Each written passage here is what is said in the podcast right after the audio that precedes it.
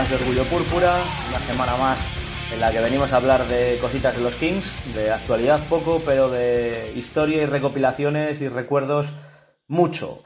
Así que vamos a empezar con las presentaciones como siempre. Por un lado, Jorge Díez, ¿qué tal compañero? ¿Cómo estás? Buenas, con alguna novedad incluso, ¿no? De, del presente año tenemos, lo comentaremos luego también. Exactamente. Y al otro lado, Aitor Cano, ¿qué tal amigo? ¿Cómo lo llevas?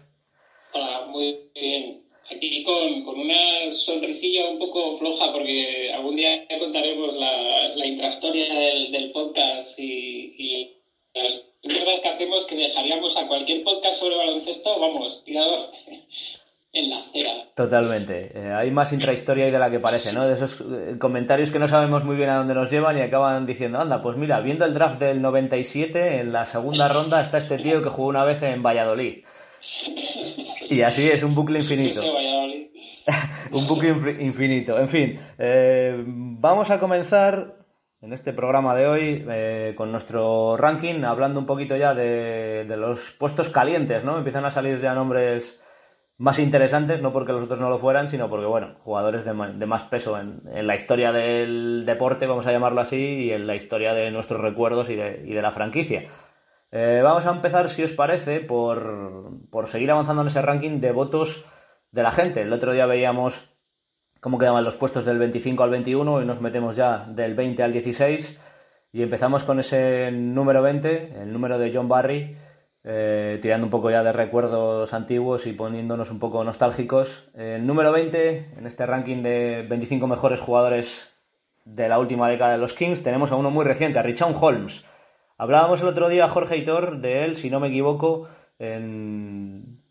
como uno de los fichajes más destacados. Ya no sé si mezclo lo que grabamos con lo que no, con los votos o lo que no, pero, pero sí, estaba por ahí en mi lista. Richard Holmes, podemos decir que ha sido uno de los fichajes, pues de los mejores fichajes de los últimos 10 años también, ¿no? Si tuviéramos que hacer esa lista, yo creo que también debería estar Holmes por ahí metido. Pues sí, en relación además a las expectativas que había ahí con Samper, yo creo. Yo me acuerdo que cuando se anunció el fichaje de Holmes estábamos grabando el podcast, me parece, un sí. episodio, y nos extrañó un poco a todos que necesitásemos un quinto pivot y, y, demás, pero, pero ahí se ha hecho con el puesto de titular y siendo muy importante, que le hemos hecho mucho de menos cuando está lesionado. Sí, yo solo digo que lo he puesto por, por incluso encima. Y creo que lo hablamos en el podcast pasado, creo que era Jorge, ¿no? El que lo, lo había puesto ya, pero sí, poco so, hay que decir, si es que no los tienen que Solo faltas. Solo faltas tú, Aitor. Tanto Jorge como yo lo habíamos metido en esa zona, en la segunda mitad del top 25, vamos a decirlo así. Sí, digamos que yo estoy subido al barco del hype de, Holmes, pero a lo bestia, porque, a ver, es que este año este año, ojo, eh, pero para mí su candidatura ha sido bastante fuerte, sobre todo con la decepción general que ha sido la temporada, el verle a él progresar por dentro y sobre todo en comparación a otros que teníamos más esperanza quizás. Sobre todo, además, ya para, para ponerlo más en grande, eh, después de haber tenido a Willy Colstein, pues todos esos contrastes yo creo que al final hace que suba como la espuma. No hay color, no hay color. No sé, Jorge, porque es de estos jugadores eh, que a priori cuando se hacen los rankings de jugadores universitarios y todos estos temas de es el número 5 del instituto este año, no sé qué, que muchas veces las ves, esas listas, no sé, 5 o 8 años después, y siempre hay nombres que ni recuerdas, ni tirando de Wikipedia, ¿no? No sé si tú tenías cierto conocimiento de Holmes en su época universitaria o qué se podía saber de él eh, para convertirse luego realmente en un titular más o menos sólido en la NBA, como ha demostrado esta mitad de temporada. Bueno, para nada, yo no, no sabía de él porque él jugó en un yuco, que es el Junior College, para prepararse para el salto a la universidad y luego jugó en una universidad pequeña. Eh, Bowling Green creo que era. Sí, sí. Muy pequeña, entonces no estaba ahí en el radar de pues eso, de las grandes universidades. Además no es un tío muy técnico, porque muchas veces en, en universidades pequeñas a veces sí que destacan jugadores, pero sobre todo porque son muy técnicos, porque acaparan pues todo el juego del equipo. El juego de Holmes es muy distinto, es más de trabajo sucio, rebote, que como esos hay muchos en, en universidades pequeñas, gente baja, gente que rebotea mucho, pero que luego sin un conocimiento profundo de ellos no sabes cómo se va a trasladar. Así que estaba fuera de, fuera de mi radar totalmente.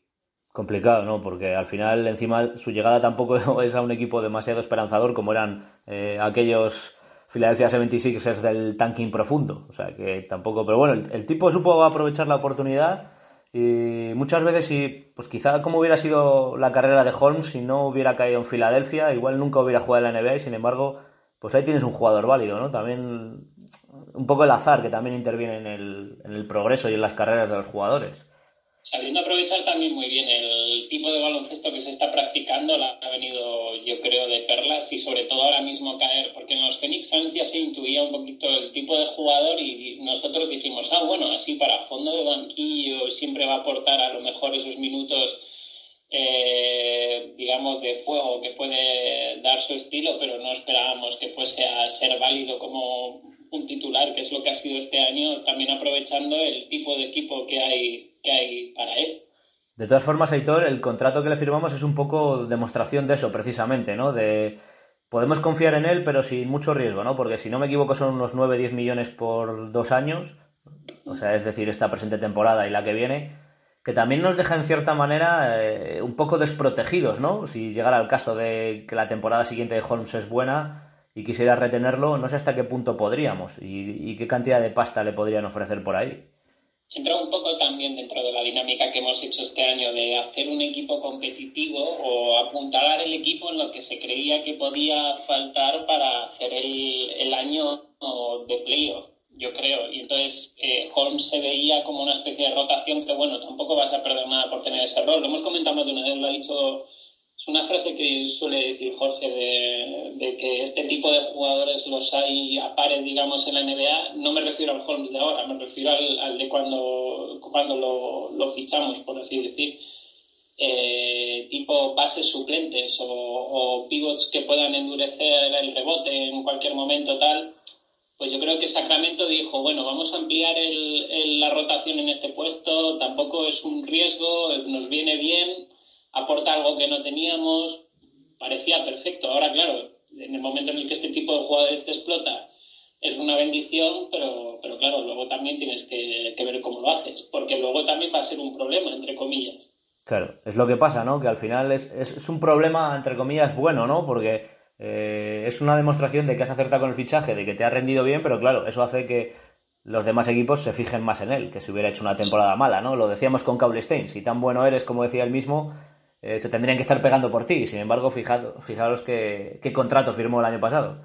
Sí, pero es un miedo también que, que, siendo de los Sacramento Kings, yo creo que podríamos decir que lo tenemos durante los últimos 10, 15 años, que es el tener como a lo mejor una rotación bastante larga y, al final no terminas apostando por alguien concreto. En el momento en el que tienes a Holmes, ya estamos hablando de que venimos de tener a Bagley y teníamos ahí también a Harry Giles y también al final da la sensación de que a mí por lo menos me pone muy nervioso la, la, disparidad quizá de opciones que puedes elegir, que al final no te centras en ninguno, al final quién le vas a dar ese contrato, también es algo muy bueno, pero, pero también esa falta de concreción a mí personalmente es algo que en los Kings yo creo que, que nos viene dilapidando un poco a veces el por dónde ir, de verdad.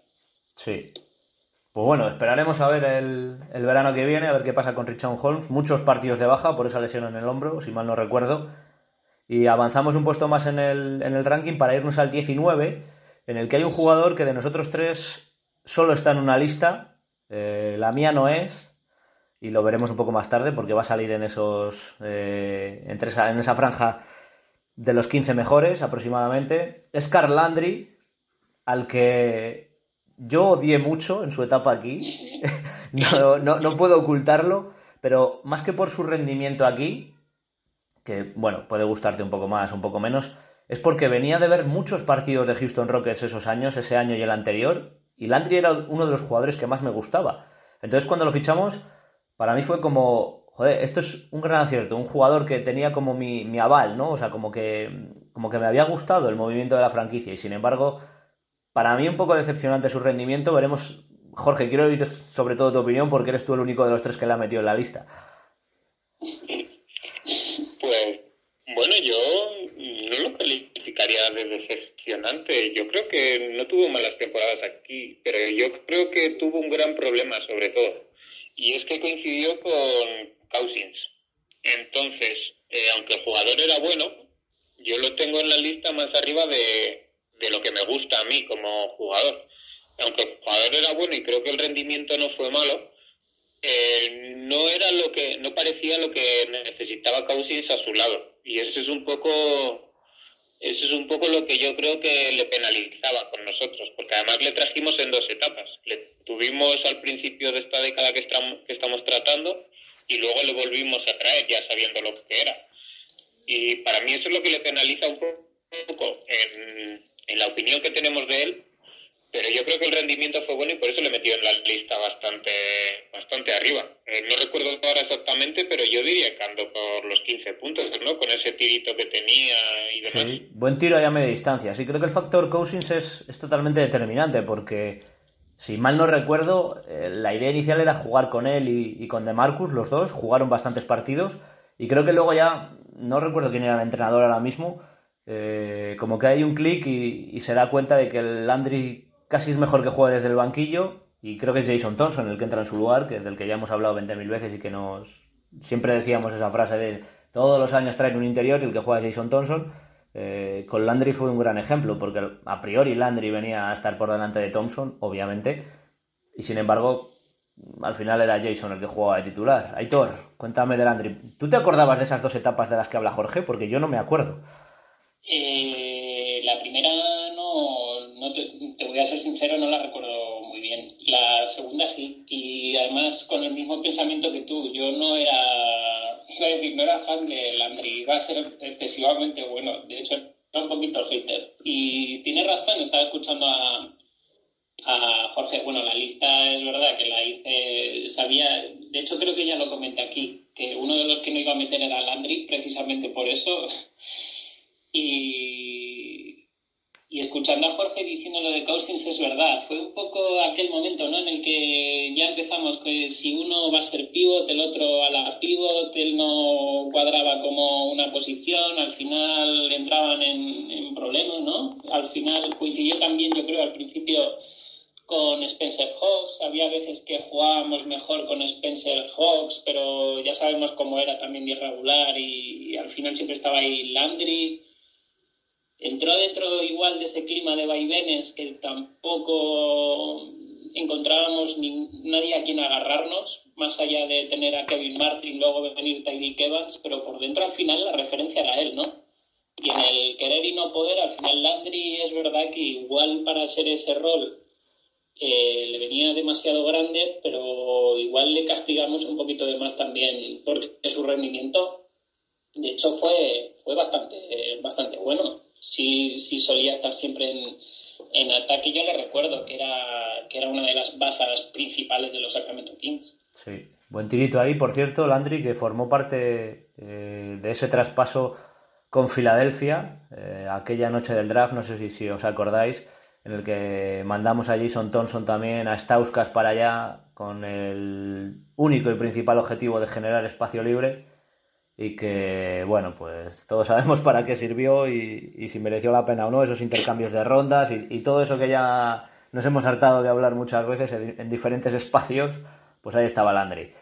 Eh, número 18 del ranking, uno del que hemos hablado también un montón de veces, uno de esos mejores fichajes en los últimos tiempos, Ayman Samper, en el que yo creo que es prácticamente un fijo en todas las listas que nos han llegado de votos y del que ya hemos hablado un montón, ¿no? Yo, yo creo que no hace falta ni, ni hablar de Samper ya, eh, porque está todo prácticamente dicho. Uno de los jugadores más deseados en los últimos años, gran jugador de equipo, veterano, líder, todos los calificativos buenos que se puedan poner, buena, mejor persona, mejor persona buena familia, buena hija, todo, todo, todo. Eh, vamos a avanzar uno más porque se empieza ya a vislumbrar un poco el conflicto de cerca. En el número 17 está Jason Thompson que, del que también hemos hablado 20.000 veces, 20.000 maravillas. Y en el 16 está un nombre ya un poco conflictivo, eh, del que también hemos hablado mucho y que quizá no haya mucho más que decir, pero, pero es que está ahí, que es Marvin Bagley. Número 16, eh, votado como el decimosexto mejor jugador de la última década. Es curioso porque aunque quizá por talento sí pueda estar, no deja de ser llamativo que esté el 16 un jugador que eh, ha disputado, no sé, 60 partidos que, luego está Randolph más arriba, que ha jugado menos, pero bueno, que realmente la gente le valora muy alto para lo poco que hemos podido ver, ¿no? Al menos eso quizá nos puede dar una esperanza, no sé, por intentar sacar algo positivo de esto. A seamos sinceros, Bagley no ha hecho ni el huevo en Sacramento para estar en, esta lista. O sea, y yo le tengo dos puestos más abajo. Yo creo que la elección de la esperanza, como decíamos en el último programa por talento podría estar en el top 10 de esta lista, a poco que rinda, pero de momento no ha hecho mucho, pero yo creo que todos tenemos esperanza en que, por lo menos dentro de sus claras limitaciones, pues, pues aporte bastante. el palito ahí.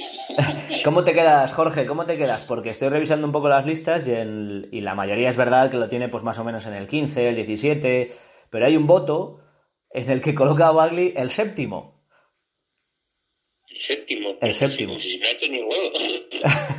Para que te hagas una idea de lo que tiene por delante, o sea, del nivel al que considera este votante a Bagley, eh, por delante está, está de Marcus, Fox, Tyrek Evans, Isaiah Thomas, Buddy Hill y Bogdanovich. Nada más. ¿Y Rudy Gay? Eh, detrás de Bagley estaría Harrison Barnes, es decir, octavo Barnes, noveno Rondo, décimo Collison y un décimo Rudy Gay.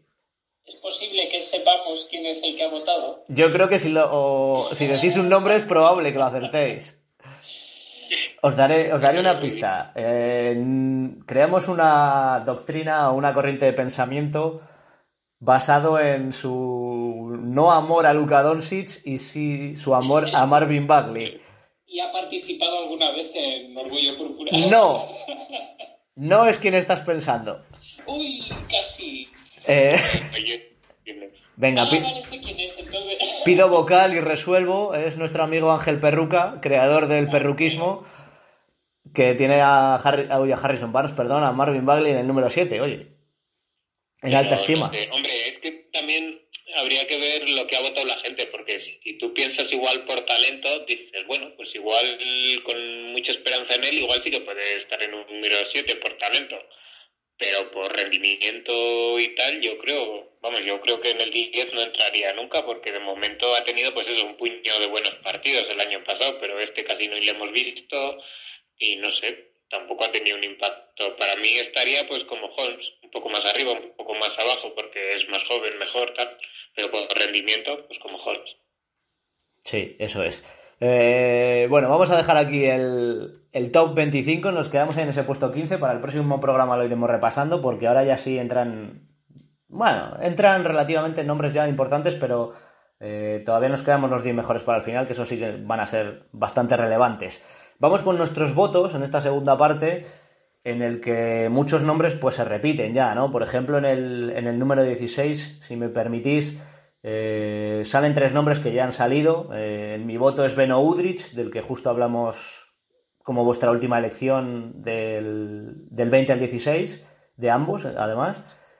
El de Jorge Somri Caspi, que creo que es el primero que lo coloca por ahí, y en Aitor es, es Costa Cufos, que tanto en mi lista como en la de Jorge salió y que eh, lo dejamos en el puesto número 24 final. Hablamos de Caspi, venga, porque no ha salido y yo lo pondré encima de la mesa en la siguiente remesa, en el siguiente número, en el 14, y también Aitor lo tiene por ahí. Hablemos de Caspi.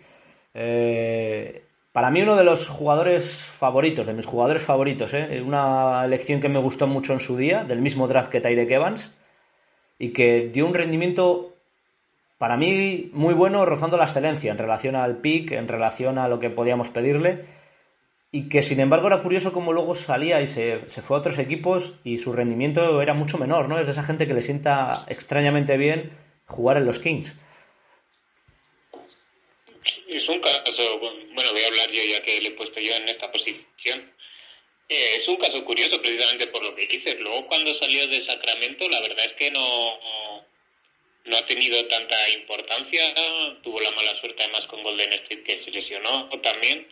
Pero con nosotros en sus dos etapas yo creo que ha rendido muy, muy bien, muy por encima incluso de sus posibilidades como jugador, yo diría. Vale que seamos un equipo malo en esta década, pero pero bueno, al final hay que jugar y hay que meterlas. Y por ejemplo, Caspi tiene un partido eh, que le recordaréis todos, cuando se lía a triples contra Stephen Curry, eso es espectacular, eso hay, que, eso hay que hacerlo, hay que tener talento para hacerlo. Y yo creo que Caspi lo tenía. Y lo tiene. Y es curioso, eh, Aitor, que, que cuanto más se va adaptando la NBA a lo que Caspi podría ofrecer, porque ahora mismo la NBA es mucho mejor para Caspi de lo que podía ser hace 10 años. Él como tres, tres y medio, cuatro pequeño, vamos a ponerlo así, con buen tiro, capacidad para, defender, para defender botar la bola. Eh, es cuando él o ha rendido peor o se ha ido de la liga realmente, ¿no? Este último año en Maccabi, si no me equivoco.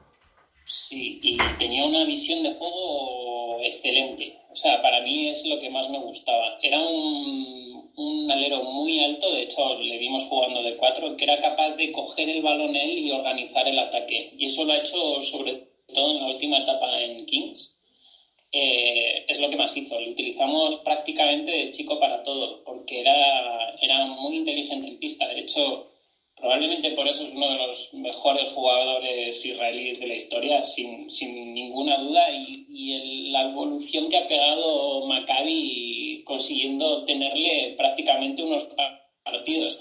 Y precisamente es por eso por lo que no ha durado más en la NBA, porque su físico ha sido ha sido bastante flojo, digamos, y le ha perjudicado muchísimo, sobre todo en forma de lesiones, para, hacer de verdad carrera. Te tengo que preguntar, Aitor, eh, aprovechando Caspi, Maccabi y, jugador, eh, por esa joven perla ¿no? que tienen el equipo de Tel Aviv ahí, que se presentará el próximo draft. No sé si nos puedes contar un poquito de él. Pues la gente está muy, muy en el hype con Atilla, ¿no? Estamos hablando de Atilla. Sí, sí, sí me, gusta mucho Sussman, pero vamos a hablar de Artilla. Y no sé, a mí no me termina de, gustar, creo que lo hablamos una vez con Jorge y yo, eh, viendo partidos de la Euroliga, sobre todo el último tramo, que si alguien está escuchando y tiene ganas de verle, pues que se vea el último mes que ha habido de Euroliga, que es más o menos con las lesiones cuando él ha disfrutado más, porque durante la temporada apenas ha tenido espacio, precisamente, entre otros tenía Caspi delante y en Euroliga es muchísimo más valioso un Caspi que, que un chaval joven, sobre todo en un equipo que quiere crecer como Maccabi, pero, pero en el último mes sí que se ha visto a un chaval que sí que tenía ganas de hacer más cosas, con un rol más definido. Es verdad que Maccabi le ha dado un rol más definido, más, más fuera, podía tirar más, que es no, tiene que, no tenía que votar tanto el balón, pero es que estamos muy acostumbrados a ver a la ardilla de Israel, que es un. Lo hace todo. Coge el balón, sube el balón, se juega cualquier tiro, muchas veces muy mala selección de tiro, pero es verdad que tampoco tiene a su alrededor o tenía a su alrededor mucho para, para pasar o para, para hacer otro tipo de jugadas ese mal, mala lectura del juego a veces yo creo que le condiciona muchísimo y creo que sobre todo la condicionó muchísimo para que no haya dado ese paso adelante en Euroliga, que a lo mejor de tenerlo sí que hubiese jugado más, porque por ejemplo gente como ya he mencionado Sussman en Maccabi ha jugado muchísimo más, de hecho es uno de los líderes de Maccabi a mi modo de ver, con diferencia, y sin embargo Villa no, no lo ha conseguido. Es verdad que todo el mundo se esperaba un Doncic después de Doncic, porque es un tipo de jugador que veíamos alto teniendo el balón, que podía hacer cosas, pero no es, no es lo mismo. Y sin embargo, en la última etapa, por lo menos lo he visto ya anclado más en el, en el alero, eh, pisando más la línea, eh, tirando más. Ha tenido algún partido que ha podido decidir él. Y, bueno, yo creo que va progresando bien, tiene buen físico,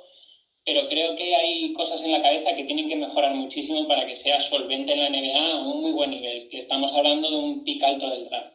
Sí, eso justo le iba a preguntar a Jorge. No sé si, Jorge, has podido ver más baloncesto universitario, no en directo, por supuesto, eh, para colocar un poco aquí al jugador israelí en, cómo puede estar en el draft. Si es que se celebra y, bueno, dependiendo de las fechas y todo esto, ¿dónde crees que puede estar? En un draft que a priori tampoco viene súper cargado de talento. Pues eh, eso es la cosa precisamente que iba a comentar. Eh, sí que he podido ponerme más con los jugadores americanos, con los jugadores que juegan en, en la liga universitaria, y la verdad es que no hay grandes proyectos para, para decir para decir que el jugador va a estar muy atrás o que son mucho mejores que Ardilla, la verdad. Eh, cuando comentábamos en uno de los últimos programas se me olvidó comentar eso, que que este es un draft que yo creo que va a venir bastante bien, bueno, iba a venir bastante bien a los europeos hasta todo este tema del coronavirus, porque claro, eso también les afecta a la hora de, visibilidad, de que puedan hacer pruebas, de que se les conozca allí, pero hay, hay bastantes jugadores interesantes y yo creo que podemos ver una, unos puestos de lotería muy cargados de jugadores europeos y a Villa entre ellos, yo creo que se le situaba sobre el puesto 5. A mí igual me parece un poco alto, dentro igual del top 10 sí, pero me pasa un poco como a Hitor. Tengo ganas de verle más porque es un jugador un poco bipolar, mientras en, o sea, mientras en Israel asume muchísimo balón y, y es todo, pues, joder, no me acuerdo qué partido fue, pero no sé si se tiró 18 triples. Igual estoy diciendo una barbaridad, ¿eh? pero igual se tiró 12. También, sí. sí, no es un europeo mundial, o sea, para tirarte 18 triples en un partido son muchos triples si no te llamas ver Y, pero sin embargo en Maccabi eso ha estado como más cohibido en su rol, como es lógico. Yo no lo he visto mal del todo, pensaba que iba a ser un poco más disruptivo y sí que le he visto integrado. Pero me gustaría más verle profesionalismos como este último vez que no le he podido ver que ha tenido más importancia como dice Hitor y, se puede ver una muestra más de lo que, de lo que podría dar. Pero yo creo que en torno al puesto 10 del staff igual me aventuro así sin tener la idea en la cabeza, igual mañana te digo otra cosa, pero por ahí yo creo que sí que podría estar. Un jugador que a priori o potencialmente reúne todas las condiciones perfectas para el baloncesto moderno, ¿no? O sea, es un tipo que defiende más o menos bien, es un alero grande, puede votar, puede tirar, a priori es como un jugador entre comillas perfecto, ¿no? Luego hace falta desarrollar todo eso, que ya hemos visto 20.000 casos de no desarrollos o de desarrollos a medias, claro tiene un buen envoltorio, digamos, para meter lo que has dicho tú, o sea, para poder defender bien, atacar bien, seleccionar bien, lo, lo bueno que es la estructura, digamos, física, yo creo que la tiene bien enfocada. Hmm, veremos, a ver si el enfoque es tan bueno como la finalización y en qué queda este proyecto de jugador. Eh, vamos a seguir avanzando, más votos, de nuevo Enrique Caspi, Gareth Temple, Samper, jugadores de los que hemos hablado, jugadores que ya han salido. Aparece Marvin Bagley, que no había salido más que en la lista de Jorge, eh, y lo que hemos comentado ya, no vamos a parar más en Bagley. Aparece por primera vez entre los 25 primeros Chuck Hayes, del que hablamos en el primer programa eh, relacionado con el ranking, porque si no me equivoco era Aitor el que le dejaba ahí a las puertas. No estoy seguro ya, Aitor, refrescamelo. Eh, sí, lo tengo aquí delante, sí, justo. Chuck Hayes, buen jugador también, eh, ya comentamos muchas cosas de él en, su momento, Richard Holmes, y aparece por aquí ya en mi lista un nombre que no ha salido y del que no, hemos hablado nada, eh, Nemanja Bielicha, el serbio que llegó hace un par de temporadas después de tenerlo medio hecho con Filadelfia, de tenerlo medio hecho para irse a Europa y al que Divac convenció para quedarse en Sacramento. Aparece ahí en mi lista, en la vuestra está un poquito más arriba, así que entiendo que me vais a contar cosas buenas de él, ¿no? Esta se la dejo a Hitor, que es más, es más serbio. Al, pro serbio. Te tocó. De hecho, me acuerdo que fue Jorge en el podcast una vez me preguntó a mí, oye, ¿y en la agencia la agencia de Free Agents, pues, eh, qué te parece Nemanja Bielicha? Y, y, entonces ahí se inició luego el fichaje. Es verdad que estaba en un avión ¿eh? para irse al CSK, por lo que, por lo que parece y que también era un poco raro que no tuviese cierto hueco en la NBA. También es esa especie de fama que se ganan algunos jugadores en una franquicia que no, que no les ha encontrado un acomodo real a su juego.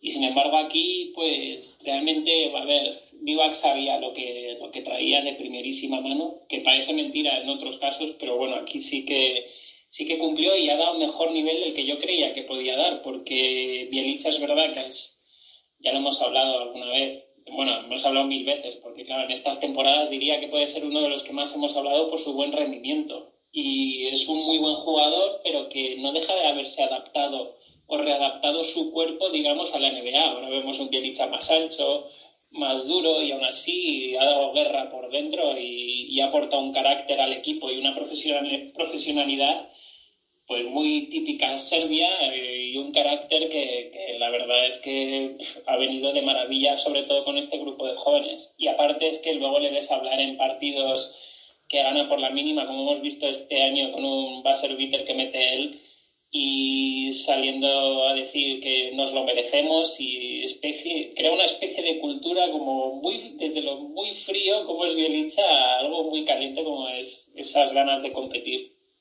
Qué jugador, porque yo el, primer recuerdo que tengo de él probablemente, sea el Eurobásquet de 2009, puede ser en Polonia, el que gana España, que está, que está España precisamente con Eslovenia, con Gran Bretaña y con Serbia en la primera fase cuando son todos unos jovenzuelos, Teodosic, eh, Bielicha, estaba Macban por ahí, y, si mal no recuerdo, era un, alero hasta flaco, en cierta manera, con, buen bote, buena penetración, buen físico, un alero que para Europa era, era un gran proyecto, claro, y sin embargo ahora fíjate, es muchas veces hasta el, hasta el 5 titular, ¿no?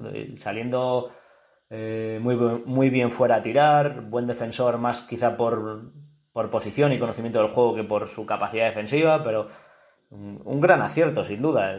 Me parece imposible que un jugador rechazara jugar en Filadelfia con Embiid y con Ben Simmons y rechazara jugar con el CSK para venir a Sacramento, la verdad. El tema de dinero, imagino, pero la verdad yo lo he pensado muchas veces, a Filadelfia este tipo de jugador le hubiera venido muy bien, yo creo, para acompañar a lo que ya tienen. Es un jugador, yo creo que se adapta además muy bien a, a lo que pide la NBA actual. Es inteligente, puede defender, no es un defensor igual excelso, pero, pero puede defender muy bien, incluso de 5, como lo hemos visto en esta NBA. Eh, tirando su tiro nos ha dado nos ha dado partidos, como dice Aitor, pero también nos ha dado posibilidades para otros jugadores. Para mí ha sido una sorpresa muy agradable y yo de hecho le tengo eso más arriba, le tengo en el top 10, porque me parece que ha sido un rendimiento muy muy bueno quizás no esperábamos ni siquiera tanto rendimiento, porque Minnesota era un jugador interesante, por eso le comenté a, a Hitor que le parecía, pero no le tenía yo catalogado como le tengo ahora, que de la plantilla será de mis jugadores favoritos. Sí, esa, como decía, como decía Montes, lo de la fábrica de churros, ¿no? Creo que se lo decía a Georgetown, pero vamos, que a, a la ex Yugoslavia también se le podría aplicar. Vamos con más nombres, aunque estos ya van a ser repetidos si no me equivoco todos. Está Rayon Rondo por partida doble, está Francisco García, está de nuevo Caspi y está Carl Landry en ese voto tuyo, Jorge, que comentábamos, en el número 11. Y, y bueno, hoy no hemos podido ver muchos nombres nuevos, la verdad, porque empezamos a entrar ya en la zona media en la que un poco arriba, un poco abajo se van a repetir. Y para los próximos días ya sí entraremos en ese top 15 con los votos de la gente y top 10 nuestros, con lo cual empiezan a haber nombres aquí ya que, suenan mucho más interesantes que Willy Kaulstein o con todos los respetos que Andre Miller, por ejemplo, ¿no? A priori. y aparte de eso, eh, hay que hablar un poco ya que estamos de, actualidad, ¿no? Del equipo, de cómo está la situación, cómo lo que se plantea la NBA, ¿no? Jorge, comentamos un poco al principio, que parece ser que la liga regular va a continuar de alguna manera, no sabemos muy bien cómo todavía e incluso se están barajando sitios un poco exóticos, digamos, ¿no? Para jugar. Lo último que escuchaba era que se podía jugar en, en los estudios de Walt Disney, vaya, en el parque de atracciones, en Disney World, mejor dicho. Disney, sí. Yo también, yo también lo digo. Yo creo que ni siquiera la propia NBA sabe qué va a pasar. Yo creo que están buscando todas las alternativas para, para ver, pero, hombre, la opción de juntar a todos los equipos en una misma sede o en dos sedes parece bastante buena. Se baraja Disney World, se baraja también Las Vegas por capacidad hotelera y canchas, pero no lo sé porque la situación en Estados Unidos tampoco es muy halagüeña, ¿no? Pero también dependerá quizás de zonas. Estados Unidos es un país muy grande y quizás hay zonas muy afectadas y zonas menos. Pero la NBA es una competición que yo creo al final no sé cómo, pero encontrarán la forma de acabar la liga regular y de hacer unos playoffs, yo creo, porque juegan con la ventaja leía en Gigantes, en, el último número que sacaron, que se había planteado ya desde la NBA antes de todo esto que la liga regular eh, se retrasara un par de un par de meses el inicio para coincidir menos con, con la NFL creo que era para tener más, más mercado. Y quizás sería el momento de, que se lo plantearan. Si empieza en diciembre la próxima temporada eh, esta actual se podría acabar porque quedan unos 18 de liga regular y luego los playoffs puedes jugar un poco más con el formato a tres partidos, a cinco, partido único que he leído también, aunque me parece un poco más, más no sé, más en contra de lo que es la NBA, ¿no? Me resulta extraño eso. En España me resulta más, en ACB, por ejemplo, que se ha planteado también, me resulta más, no sé, como una solución más factible, pero en NBA me, me extraña un poco que pierdan tantos partidos de playoff.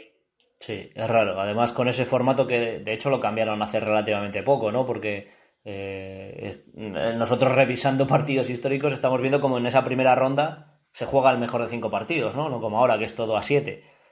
Así que bueno. Sí. Sí, es complicado. Eh, lo que leíamos también por ahí es que, que esto pues, puede hacer en cierta manera que tengamos alguna opción de playoff o, tiramos la toalla y todo, porque ya ni nos acordamos de cómo estaba aquello. No, pero te recuerdo que luego vimos la clasificación y dijimos, oye, pues tampoco íbamos tan mal. No estaba mal. No, pero estaba, estaba jodida la cosa, íbamos muy justos. Todo pintaba que la barba de Harrison Barnes iba, a, estar jodida durante un buen tiempo. no le vamos a ver la cara a Harrison Barnes en un tiempo, ¿no? Sí, de todas maneras, por apuntar un poco lo que, lo que habéis comentado, estoy muy de acuerdo en que, en que causa como más seguridad la NBA en el punto de decirte estamos buscando cómo terminar eh, la temporada que, lo que podamos vivir, por ejemplo, con las competiciones locales de aquí.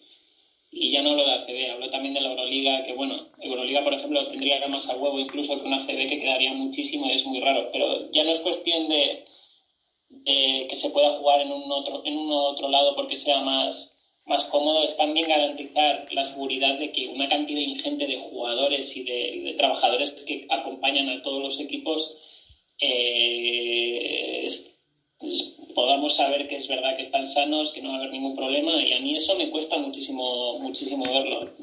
No sé, pero bueno, la NBA es verdad que suele encontrar, buscar soluciones por lo menos de todos los lados, así que habrá que estar muy atentos. Sí, lo bueno es que para bien o para mal, la NBA eh, tiene ahí un paréntesis, digamos, de prácticamente finales de junio hasta prácticamente finales de octubre, en la que más allá del mercado de agentes libres y la liga de verano no pasa nada.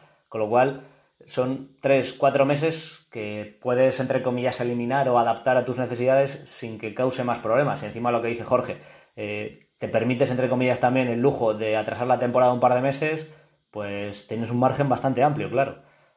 No, y además hay que tener en cuenta que la NBA va a estar buscando soluciones aunque no vaya a haber una solución. O sea, es normal que estén llamando y, viendo todas las posibilidades y lo mismo una de las posibilidades que ha salido, como es la que habéis comentado, surja de, una llamada que se filtra, oye, nos ha llamado la NBA y entonces dicen esta posibilidad, pero estoy seguro que una empresa como la NBA tiene una base de datos ahora mismo excelente de, posibilidades. Seguro, seguro. Y si no, pues como hace un par de años se planteó el All-Star en Sacramento con barcos para cubrir esa capacidad hotelera y demás, pues podemos traer un par de transatlánticos, como han hecho en la, en la NCAA ya, ¿no, Jorge?